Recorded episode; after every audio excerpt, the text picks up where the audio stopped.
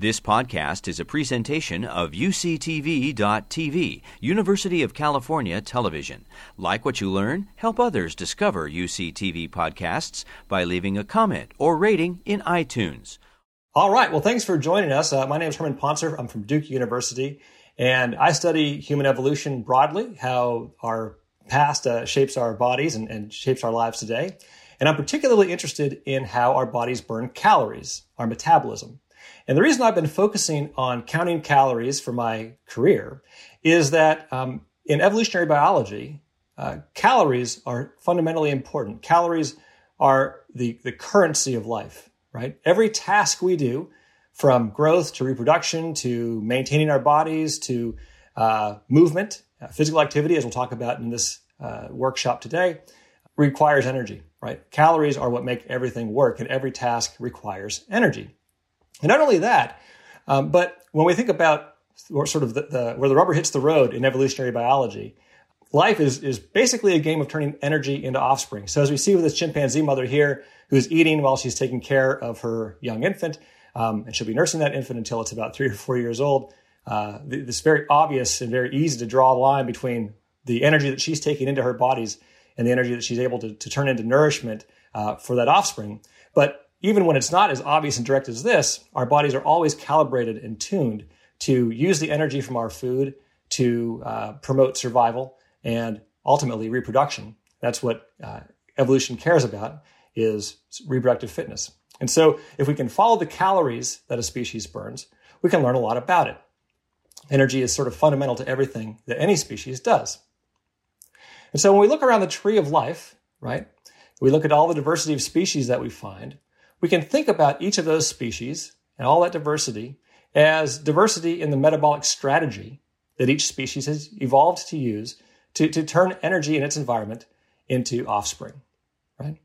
And that calories perspective, that, that calories first perspective, is um, really important, I think. And it leads to an obvious question then, as someone who studies anthropology and studies human evolution, which is how has human metabolism evolved? How has our metabolic strategy changed over uh, both the deep course of evolution of, of the group of primates that we're part of, as well as in our own lineage. And so that's what I'm going to talk about today. I'm going to talk about how our met- metabolic strategy has evolved. And it's sort of a play in three acts. I'm going to talk about uh, early, deep evolution uh, within the primate clade, uh, the primate bough of the, of the tree of life, and how primates as a group seem to have changed metabolically. Then I'll talk about how metabolism and energy expenditure have changed in our own lineage, the hominin lineage, which is our branch of the primate family tree. And then finally, I'll talk about how energy expenditure changes in response to lifestyle and ecology in our own lives uh, within our own species, the species Homo sapiens. Okay, so um, we'll start then with the oldest question here that we'll talk about today, which is how has evolution uh, changed the metabolic strategy, the way that uh, we spend our energy across the entire primate group. Okay, humans are primates along with monkeys and apes and lemurs and lorises. We're all part of this primate order.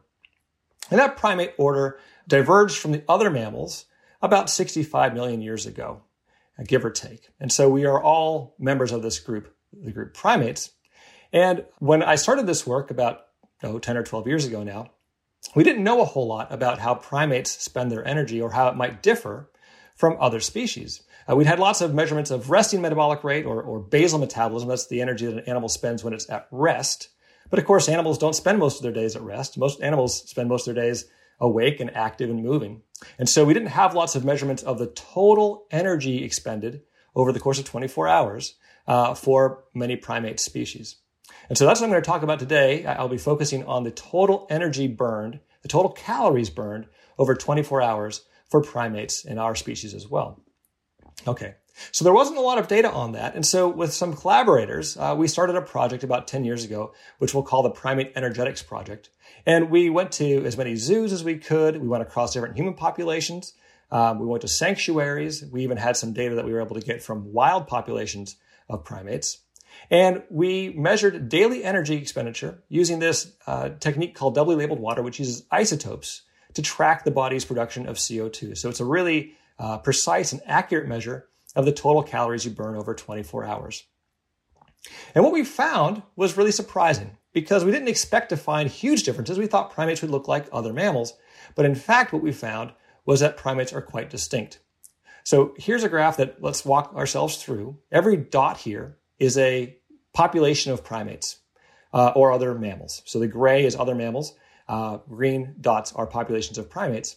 And you can see right away here that as we get from go from smaller bodied to larger bodied, right? Species burn more and more energy. So small species burn fewer calories a day than large species, just like we'd expect. Right? Mice burn fewer calories than elephants, for example. Primates follow that same rule. So small-bodied primates, uh, little lemurs and lorises and marmosets, they burn fewer calories every day than big primates like gorillas and orangutans. And so that line goes up to the right for us too. But notice how our line, the primate line, is shifted below the other mammals.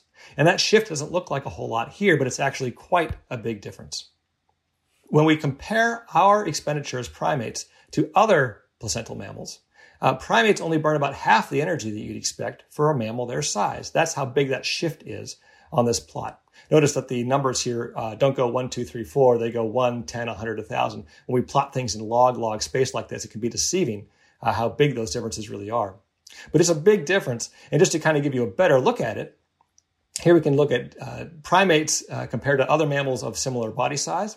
So if we look at ring-tailed lemurs at about two kilograms versus foxes, you can see how different they are 217 calories a day versus 425. Bonobos, our ape relatives, similarly low energy compared to a similarly sized mammal. So primates are really slow metabolism species, right? Our entire primate group is a low metabolism group. And that has big implications for our lives today. Because we're, we're, we're part of this primate group that doesn't spend many calories. Um, and what we think the big implication here is that uh, by having a slow metabolism, um, we have a slower pace of life. So remember, I began by talking about how every task we do, from growth to reproduction to maintenance, all of it requires energy. And so if our bodies are burning energy more slowly, then it stands to reason that we're going to grow up slow, more slowly. We're going to reproduce more slowly. We're going to age more slowly. And, you know, we can see that in our own daily lives. If, uh, for example, here's a picture of my son and, and our family dog. Um, my son is nine years old, right? And he's not even an adult yet. Uh, whereas my dog is 15, right? And in the later end of her life as a dog, our, our, our family pets, you know, don't live much past their teens because they live an accelerated life compared to us. Actually, it's, it's primates, though, that are the oddballs out. Primates, as a, in general, as a group, grow slowly, reproduce slowly, and age slowly. And we think this is because, uh, as a direct result of having such a slow metabolism. All right, well, that's the primate group. What about our branch of the primate group? For that, we might expect to see differences in how we burn our calories compared to other apes. And the reason we might expect to see those differences is that humans have a suite of really expensive, metabolically expensive, energetically expensive traits. We have large brains, and our brains, brain tissue is very energetically costly. Um, your brain basically runs a 5K every day. It burns about 300 kilocalories a day. Ape brains are much smaller and therefore burn much less energy. Humans also have larger babies more often than apes do, and that's energetically costly. We're more physically active, of course, and that also burns lots of energy.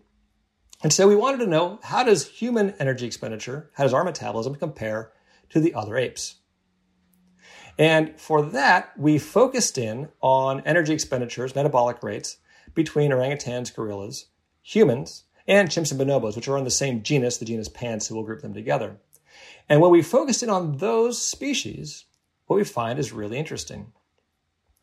Uh, humans actually spend much more energy every day than other great apes do. Even after we control for body size, which these data show, even after we control for activity level, our bodies just burn more calories every day. Our cells are working faster, burning more energy. And we think that has to do, again, uh, with this fundamentally human suite of traits that we've evolved big brains, big babies, and active lifestyles. So humans are the high energy ape. And we don't know exactly when that evolved, when that change in our metabolism evolved on the, in the, the seven million years of our um, hominin evolution since we branched off from chimps and bonobos. Uh, but what we suspect very strongly is that that change, that metabolic acceleration, uh, occurred around two and a half million years ago with the beginning of uh, our hunting and gathering uh, strategy. So humans and the genus Homo, in fact, before Homo sapiens, we've been hunting and gathering for two and a half million years. Hunting and gathering is the the the strategy for the genus Homo, and it's an energetically costly strategy. Right?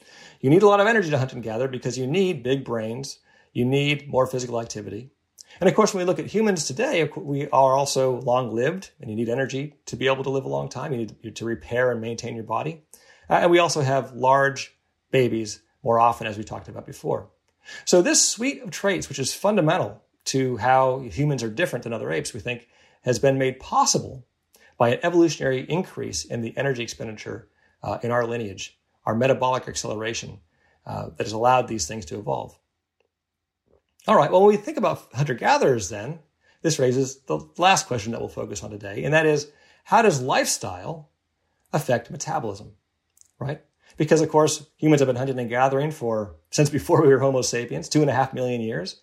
Um, but we don't hunt and gather today. And the recent changes in lifestyle with industrialization and urbanization uh, perhaps have, have, led to you know, important changes in our metabolism that might even help under you know might lead to some of the reasons that we get sick. Um, and so this question of lifestyle and metabolism has become a really important one in our lives today. Well, to answer that, uh, my colleagues and I have done a number of studies. I'll talk about two of them today, looking at energy expenditures uh, with hunting and gathering groups and other um, small scale subsistence foragers across the globe to ask how lifestyle affects energy expenditure and specifically how physically active uh, small scale sort of subsistence lifestyles affect the calories we burn every day. And the first of those projects was this Hadza Energetics project that I did with David Raichlen and Brian Wood. The Hadza are a hunting and gathering population in northern Tanzania. Women gathered plant foods from the wild uh, to share with the rest of the community. So they eat plant foods and animal foods kind of about 50 50 in terms of contribution to the diet. It's a physically demanding lifestyle, as you can imagine. Women walk about eight kilometers a day on average, about 13,000 steps. Uh, men get even more walking in because uh, they're walking to, to uh, hunt for game, which you know, game is thinner on the ground than plant foods are, and so they cover more ground, about 19,000 steps a day. Uh, but both men and women are incredibly physically active compared to you and me and the rest of us in the industrialized world. Uh, if we put it here, if we look at minutes of what are called vigorous and moderately vigorous physical activity uh, per day, the Hadza are getting about 120 minutes of moderate and vigorous physical activity every day. That's about five to 10 times more than we see in industrialized populations like the US. And so, you know, one way to think about this is they get more physical activity in a day than most of us get in a week. And so we would expect, of course, as we've all been told that, you know, physical activity increases our energy expenditure, the calories we burn every day, uh, we expected to see much higher daily energy expenditures with the Hadza adults. But of course, nobody had ever actually measured energy expenditures in a hunting and gathering society before this project. And so we went with this doubly labeled water isotope tracking technique again, the same technique I've been showing you data from uh, earlier in this talk. It's a very precise and accurate way to measure the calories burned over a 24 hour period. Here's a Hadza man drinking uh, an isotopically enriched water here uh, for our study. And so again, we expected uh, the Hadza to have much higher energy expenditures than we see in industrialized populations. But in fact, that's not what we found at all. So here's the data from that study. Uh, every dot here is a person, a man or a woman. Open symbols are women, closed symbols are men. The red are Hadza men and women, and the gray are men and women from the US and other industrialized populations. And as you can see here, the data are a little bit more cloudy, a little more variable than we saw with the species comparisons because there's inter, inter-individual variation in energy expenditure. But we see the same trend. Smaller people, right, with smaller fat-free masses, your lean mass, smaller body size people burn fewer calories every day than large people do. Well, that makes sense because larger people have more cells, more active cells doing more active things. But once we account for this increase in energy expenditure with body size, we see the Hadza fall right in line with all of the other adults in this study. So men and women, women from the US and Europe have the same energy expenditures as men and women in the Hadza community. There's no difference in energy expenditure between the Hadza and industrialized populations. That was a huge shock. And it made us wonder maybe it's just the Hadza, or do we see this more broadly? We have now checked this in a few other populations as well as a few other species. But what I want to talk to you about here, I'll, I'll talk about this one study that I think is really shows what's going on here. Uh, here is a, a, study from the Shuar population led by Sam Urlacher. He focused on children's energetics. Of course, childhood energetics and metabolism and obesity are increasingly important topics in public health today. He was interested in whether we see similarities or differences in energy expenditures in children. And so he focused on children's energy expenditures from 5 to 12 years old. And uh, here are some of his data. So he showed, for example, that the, as we would expect, the Shuar children are more physically active than uh, children in the US and in Canada in this comparative sample. The children among the Shuar population also have higher resting metabolic rates or basal metabolic rates, and we think that's because they have a higher pathogen burden. Their bodies are fighting, on average, fighting more bacteria and viruses and parasites than industrialized populations are. So every dot here is a kid. Blue kids are from industrialized populations, red are from the Shuar. And you can see, again, we, we do all of these plots against fat free mass. The Shuar population has a higher resting metabolic rate. It's a lower resting metabolic rate for industrialized populations. And so, higher activity level, higher resting ex- expenditure, we might expect that they would have higher total daily expenditures. But just like we see with the Hadza study, there is no difference between total daily energy expenditure with the Shuar kids and that with the US and UK populations. So it doesn't matter what your lifestyle is, it would seem. Your body adjusts and is able to keep energy expenditures in check. And as I mentioned, this isn't just in humans, and it's not even just in these populations. Um, we see this in other species as well. I showed you this uh, graph before. We have primates uh, here versus other mammals. But what I didn't tell you before is that if we look at the primate group, some of those populations are from captive zoo and sanctuary populations. Some of those populations are primates in the wild. And there's actually no difference for primates in zoos versus primates in the wild in terms of how many calories they burn every day. Um, of course, after we account for the effects of body size. And so primates, uh, non-human primates are also adjusting to their lifestyles, it seems, and keeping energy expenditures in check. So what this might look like then is, let's imagine two sedentary people. Uh, this person on the right decides to adopt a more active lifestyle. And for a while, right, their energy expenditure will go up. This is total energy expenditure, and we can think about it as being made up of activity and other, maybe resting and immune function and reproductive function and everything else.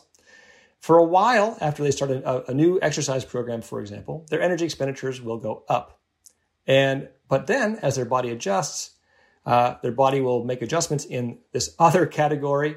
We will spend less on other tasks, and we'll basically eat up and absorb um, all or nearly all of the energy expenditure that we are increasing that we're adding to our daily lives with exercise.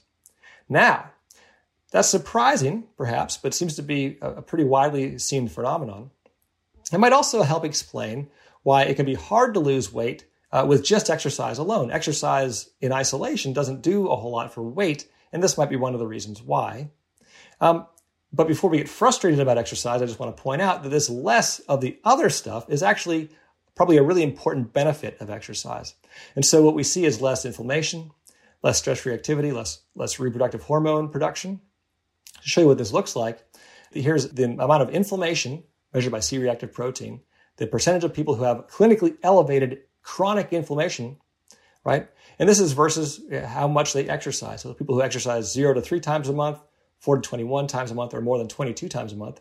And you can see your likelihood of having uh, chronic inflammation, clinically elevated chronic inflammation is much lower if you are a someone who exercises regularly because your body that's part of the adjustment that your body is making to exercise is spending less energy on inflammation.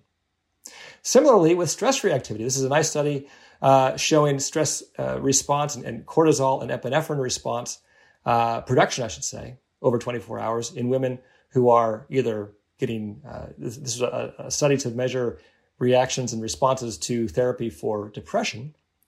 Women who only had talk therapy uh, produced more cortisol and epinephrine over the course of the day than those same women when they were had an exercise intervention included in their program. And so by exercising, and it wasn't overly rigorous. It was a sort of a moderate amount of exercise. By exercising a moderate amount, their bodies produced less cortisol and epinephrine. Those are the fight or flight stress hormones that are produced in response to stress.